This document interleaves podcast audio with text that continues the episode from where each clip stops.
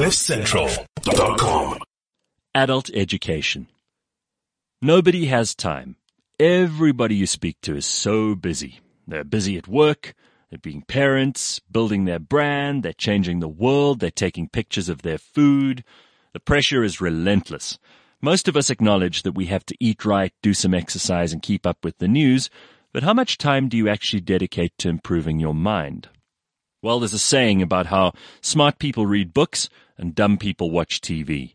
I don't agree with that. I don't think it's fair. Finding time to read is harder than it's ever been. And who watches live TV anymore? Of course, books are wonderful. They're considered works of tremendous painstaking research, beautiful creative writing, edited and deliberate ideas, and books can represent the life's work of an individual or a record of the collective human experience. Don't get me wrong, I love reading, but increasingly my time is at such a premium that reading becomes a luxury.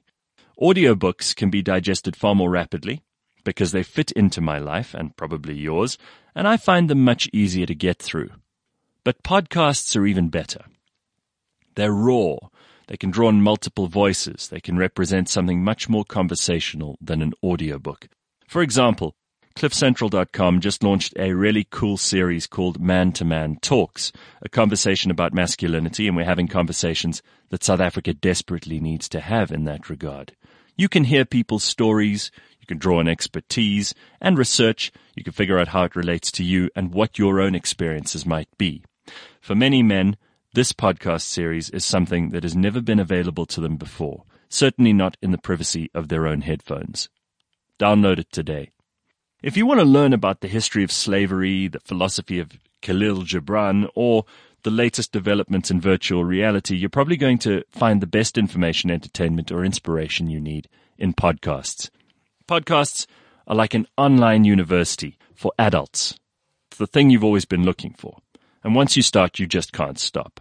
Just last week, Elon Musk appeared on Joe Rogan's podcast, not on 60 Minutes, The View, or Oprah, they just talked about chimps and AI and smoked some weed. Tesla's stock price actually reacted to the podcast. So it's now beyond question that podcasts are well into the mainstream. Even the IAB CEO said, very few entertainment and information and news media have ever established themselves this quickly in the consciousness of the culture. This is what podcasting has done.